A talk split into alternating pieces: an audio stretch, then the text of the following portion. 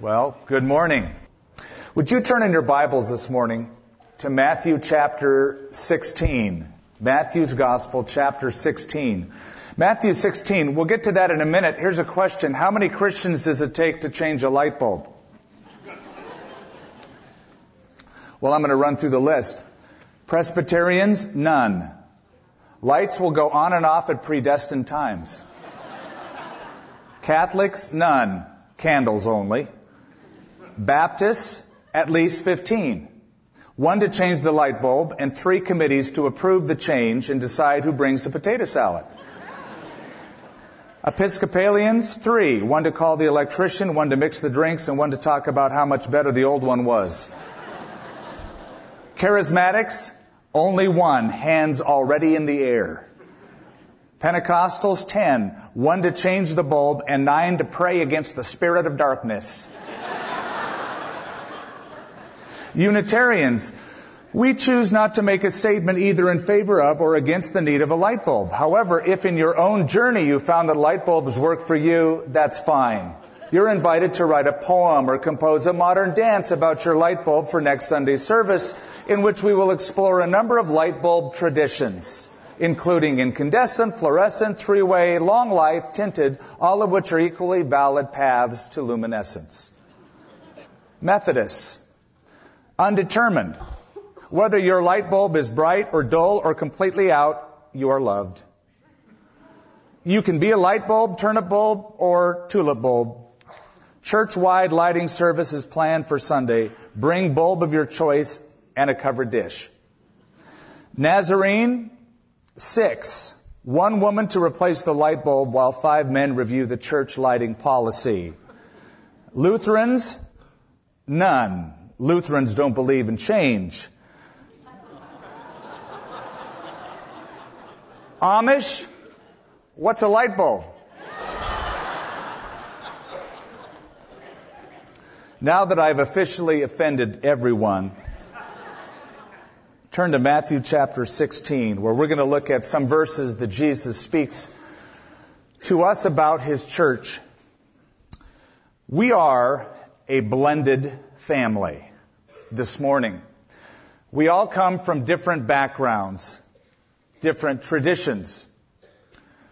Uh, I grew up Roman Catholic. I met the Lord when I was 18 years of age. My wife grew up agnostic.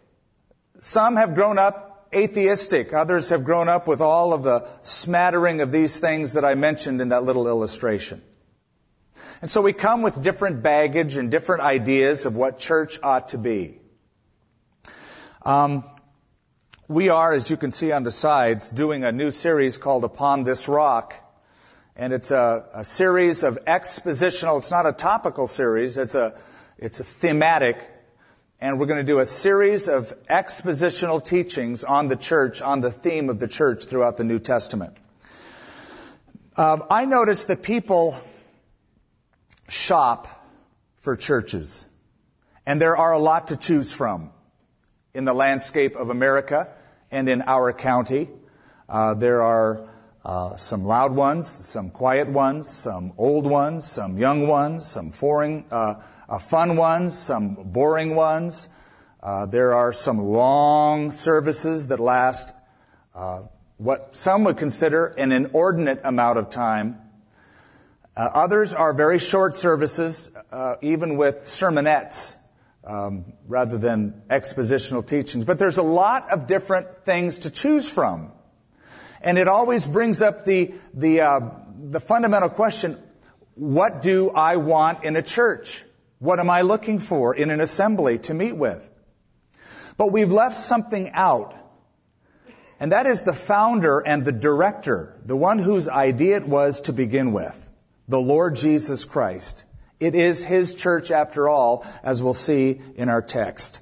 Let's then look at Matthew chapter 16 Verse 13, when Jesus came to the region of Caesarea Philippi, he asked his disciples saying, Who do men say that I, the Son of Man, am? And so they said, Some say John the Baptist, some Elijah, some Jeremiah or one of the prophets. He said to them, But who do you say that I am? Simon Peter answered and said, You are the Christ, the Son of the living God.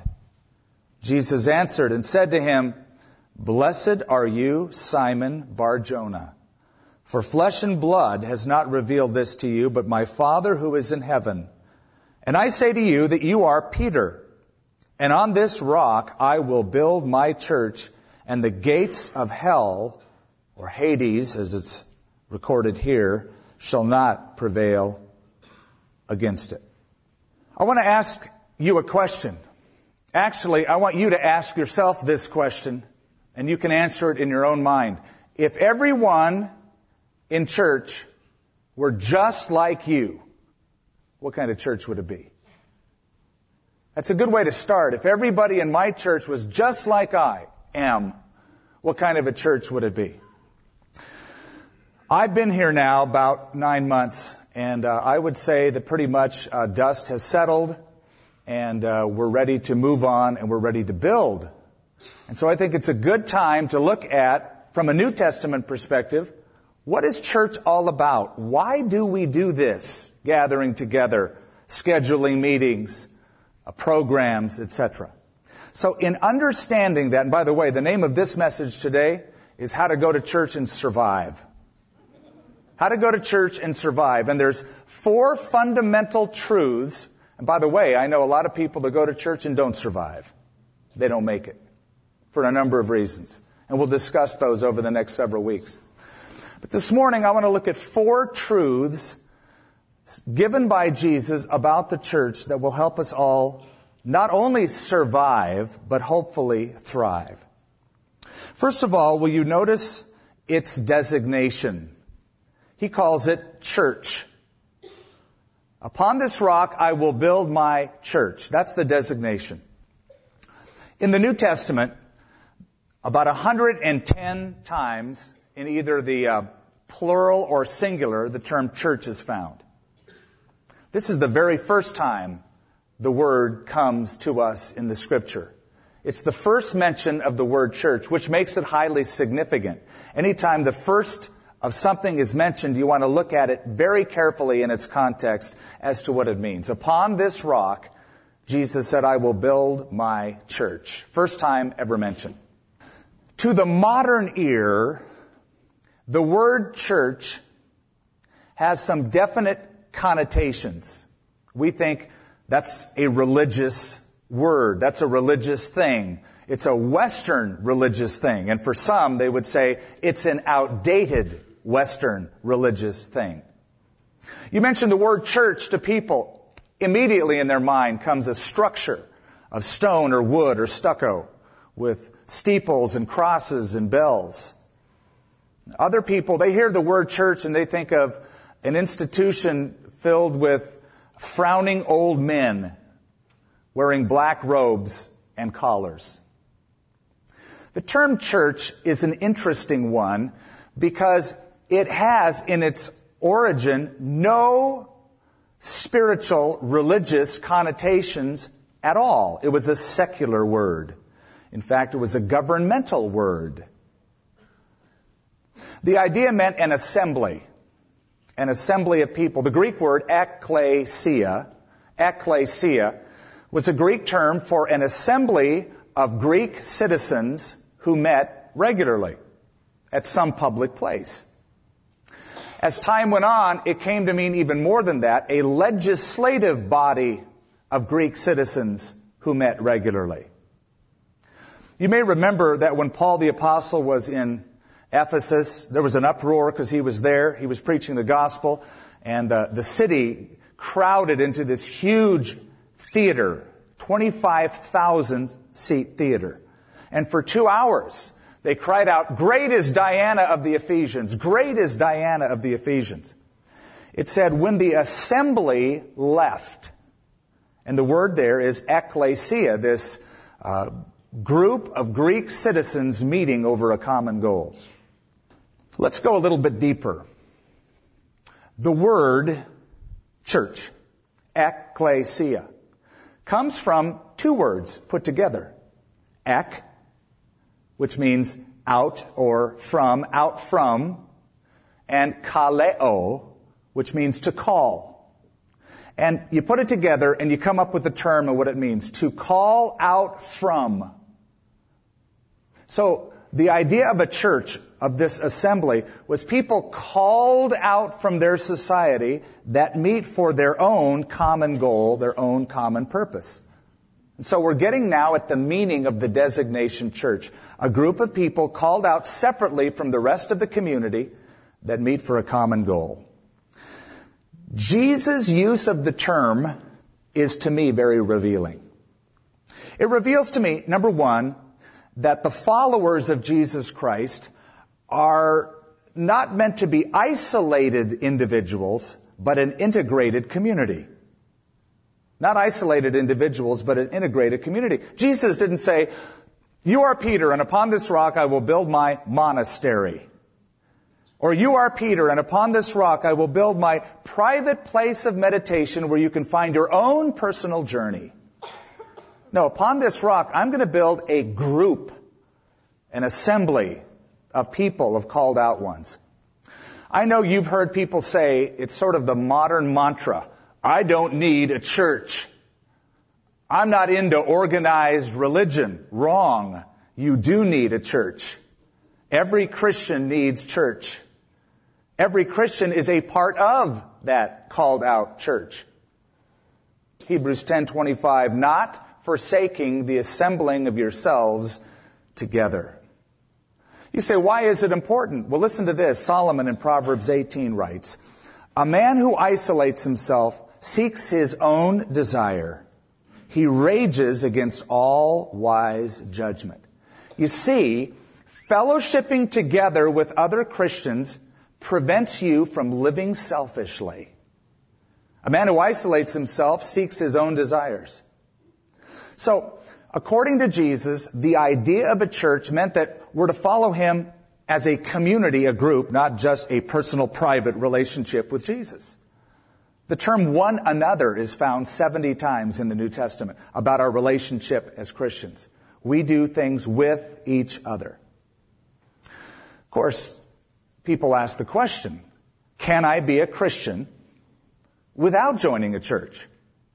Answer, Technically, yes, because to know Christ, to go to heaven, to put your faith in Christ, you believe in your heart and you confess with your mouth that Jesus is Lord, that God raised him from the dead.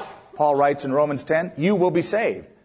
So technically, yes, you can be a Christian without joining a church. But you know what that's like? It's like being a soldier without an army.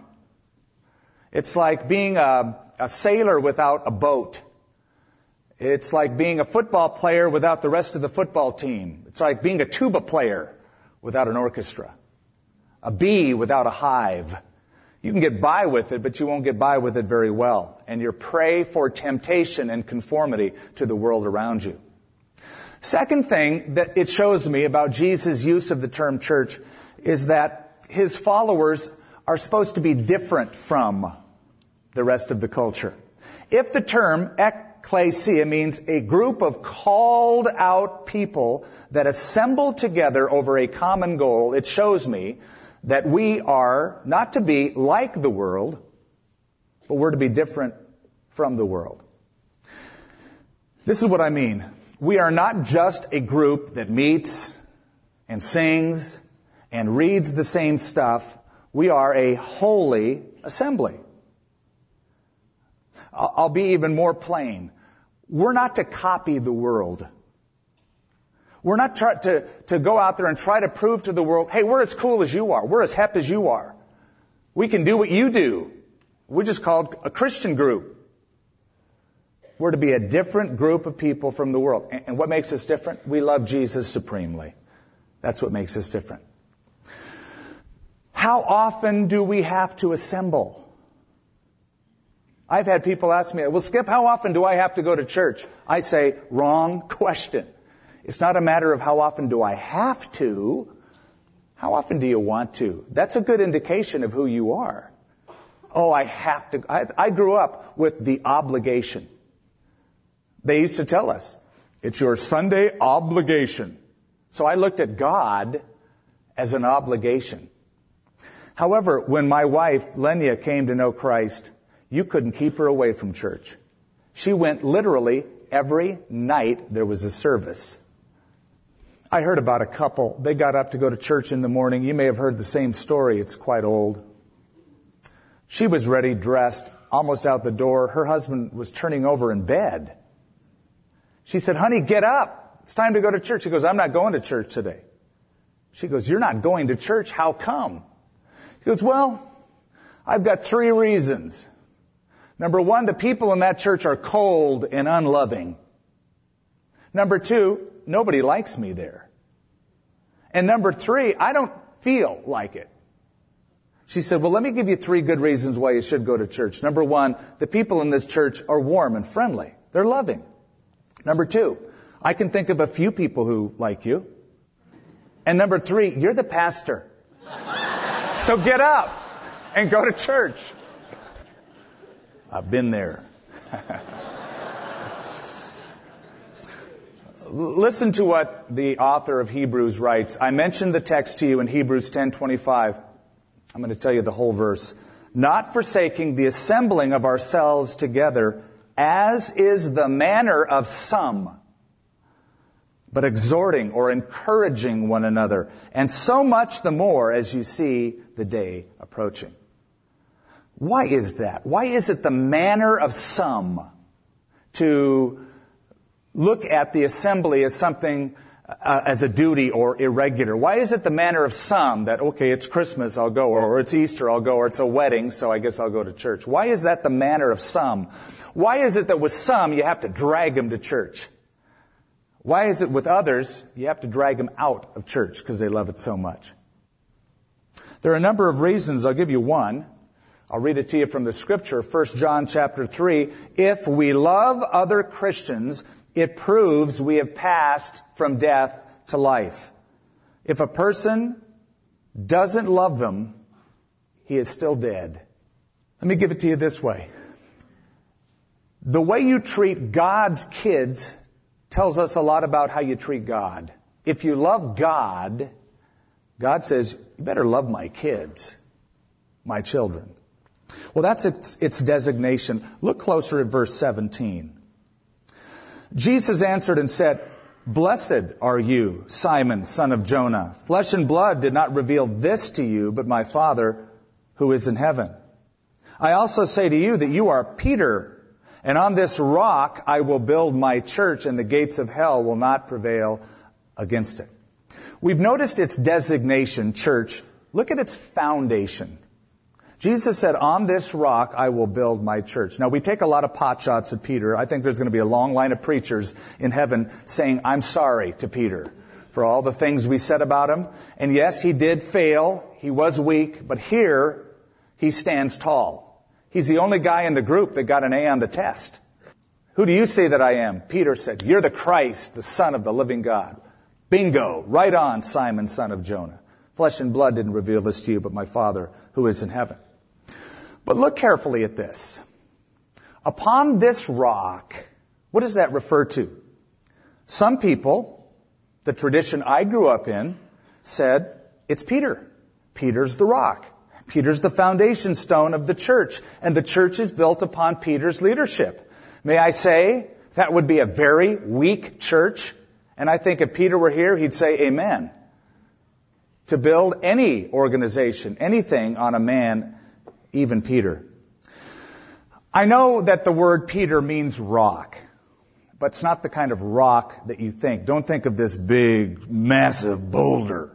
Think of a nugget, a pebble. Uh, not, you know, Rocky Balboa. Uh, think of pebbles from Flintstone. That's Peter. It's not like Jesus said, Peter, you are so incredible an individual. I've got to build the future of my organization on you.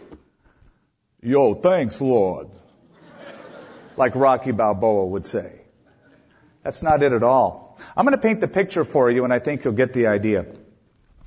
25 miles north of the Sea of Galilee. Sea of Galilee is where Jesus hung out with his disciples for the most part. 25 miles north was a lush plain known as uh, Caesarea Philippi. It was a city built on a plain at the foot of the tallest mountain in the Middle East, Mount Hermon. It's 10,000 feet high. Caesarea Philippi was the headwaters of the Jordan River. If you go there, we'll show you where the Jordan River comes out of a huge, massive rock. That's where Jesus took them to. That's where the backdrop of this story is. Caesarea Philippi was a place then where that which watered the entire land of Israel came forth out of the rock. It was the living water, they called it. It was also a place of contrast. Fourteen pagan temples adorned Caesarea Philippi. Baal was worshipped there at one time. It was said by the Greeks in their mythology that the Greek god Paneas, uh, Pan, was born there. Um, Herod the Great built a temple to Caesar Augustus at that place. It was a place of worship. And in that backdrop of Caesarea Philippi, sacred to the Jews and sacred to the Greeks, sacred to the Romans, sacred to other pagans, Jesus asked them this question.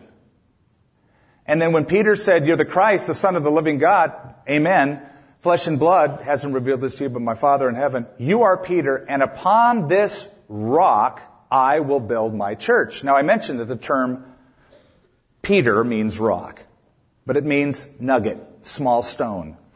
In the, the original language, this is a play on words. If you could listen to it in the original, you'd get it. It says, you are Petros. And upon this Petra, I will build my church. Peter, you're a pebble. And upon this massive confession that you just said, that I am the Christ, the Son of the living God. That's what I'm going to build my church on. Listen, the church isn't built on uh, Peter Pebbles, but on Mount Messiah. It's built on Jesus Christ. No other foundation, Peter said, 1 Corinthians 3. No other foundation can any man lay than what has already been laid, and that is Jesus Christ. So, you want to survive, church? Get your eyes off people. Whether it's Peter or a pastor or a board and get your eyes on Jesus Christ. Now there's something even more fundamental than that because the issue isn't just surviving church, but it's being able to thrive in church. So here's my question to you. Are you just coming to church? What do you mean just coming to church? It takes a lot of effort to come to church. Are you just coming to church or have you come to Christ? Are you resting on the rock, the solid rock foundation that is Jesus Christ? Now, Jesus builds his church by the truth about himself. Upon this rock, this confession that I am the Messiah, the Lord, the Son of God, I will build my church. So, what I'm saying is you can be um, uh, baptized in a church, you can be um, uh, married in a church, you can sing at a church, but if you can't from your heart confess that Jesus is Lord, your Lord, you're not a part of it. You just go to it. You just attend it. You're resting on the membership of it, but not the rock, the relationship with Christ. Paul said, having a form of godliness, but denying the power thereof. He said those words to Timothy in 2 Timothy 3. Listen to it in the New Living Translation. They will act as if they're religious, but they will reject the power that could make them godly. So, what is a church? How do you survive it? By recognizing what it is and what it's built on. It's a group of people called out from the world to be different. We're, we're to be integrated with each other and what ties us together is the common confession that Jesus Christ is our personal Lord and our rock. There's something else here, a third truth. Notice its possession. Its possession. We've noticed its designation, it's the church. Its foundation, it's built on the rock, not Peter, but Christ. But notice now its possession. Jesus said, upon this rock I will build my church. I love this. I love this. Whose church is it? His. No, it's my, you know, we often say, I'm going to, come to my church. Or let's go over to Skip's church. Or come to our church. It's his.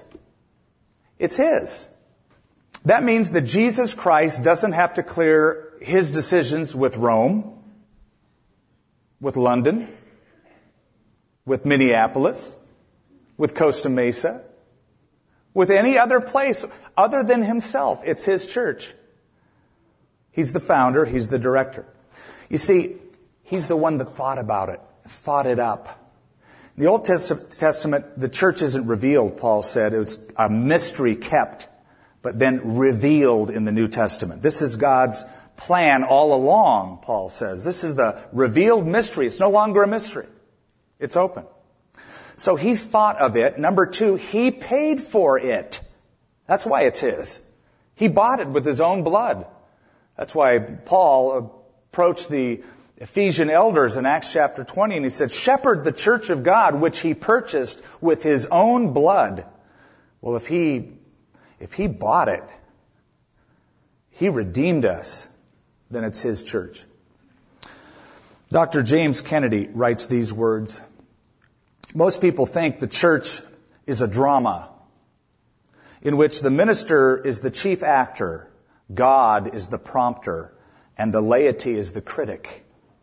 What is actually the case is that the congregation is the chief actor, the minister is the prompter, and God is the critic. So, it's His. What does He want out of it, out of me? Every pastor of every church and every church board should remember the church belongs to Him. It'd take a load off us all. And every Christian in every church should remember He owns the church. Because what it means to us personally when we gather in meetings like this, that all of the people sitting next to you, if they're believers, God owns them too. Those are blood bought believers that you're around. So we ought to think twice about criticizing each other or criticizing other churches down the road or down the block or across town because they're bought by Jesus. 1 Thessalonians opens with these words from Paul, Silas, and Timothy to the church in Thessalonians who belong to God the Father and the Lord Jesus Christ. So we belong to Him, whether we sit in these chairs or in other chairs if we have a relationship with God. So we have to be very careful how we talk about God's church. Think of what it cost Jesus to get them. Fourth and finally, look back at our text. Verse 18. You are Peter, you're a pebble, and on this rock, this massive confession that I am the Christ, I will build my church, and the gates of Hades shall not prevail against it. We've seen its designation, it's the church. We've seen its foundation, it's on a rock. We've seen its possession, it's not ours, it's His. Finally, its preservation. How long will it last? Is the church in danger of dying out? Are, are, we in, are we in trouble? Do we need to get marketers to help us? We, we, does God's work need rescuing? Throughout history, people have stood up and mocked the church. 1776, David Hume, the skeptic, said, I can see the twilight of Christianity. I can see the twilight of Christianity. 1776, he said that. Poor guy couldn't tell the difference between a sunset and a sunrise. It was just getting started in this country. Voltaire, the French infidel, said, within a hundred years, my works will silence Christianity and I will overturn the writings of the apostles. Within 50 years, the United Bible Society was using his home to distribute Bibles in Europe after his death. Isn't that great? You see, the gates of hell will not prevail against the work, the church of Jesus Christ. Now, at the same time, I will say, there is room for concern. Every year in Europe, about 82 churches close. And the property is either made into public buildings, uh, Islamic mosques, like in Bradford, England. Furniture is sold. Uh, baptistries are used for bird baths A lot of people think it's a cool thing to have a church baptistry in the front yard as a bird bath. Or they'll sell pews and it's ancient antique furniture. So uh, it's it's very popular. So churches are closing down. At the same time, around the world, there are fires of revival happening in South America, in China. In the last three years, 37,000 new churches in one province were planted. 37,000 new churches in one province of China in the last three years have been planted. By the way, you know what the common denominator to all this church growth is? It's not marketing. It's persecution. You persecute a group of people, that church will grow. Now, I'm going to say something very bold, something nobody in this room wants to hear, but you want to pray for growth? Pray for a little persecution. Because it will separate the chaff from the wheat really quick. And the strong will emerge and the church will be built. Um, I'm getting into trouble perhaps, so I'm going to, I'm going to close off uh, the message this morning. The gates of hell. Jesus was saying, in other words, you could open up the doors of hell and unleash every vile demon and thing that could come upon the church, be it persecution, be it death, be it burning their buildings down. And it's not going away. I'm going to do my work. Think about it. When Jesus hung on the cross 2,000 years ago, uh, you could have looked at that event and said, it's over. Christianity is over. Their founder's dying. It was that event that marked the beginning. Because in a few days, he's back. And he's been moving ever since. I remember the Jesus movement, and I know some of you do as well. Oops, I better stay here. Um, Jesus is still moving. And I'm praying for a new movement, a, a rekindling, a revival. I want to see another movement of God. And, and remember, as we close, the congregation is the chief actor, the minister is the prompter, and God is the critic. So, Lord, are we what you want us to be? To be.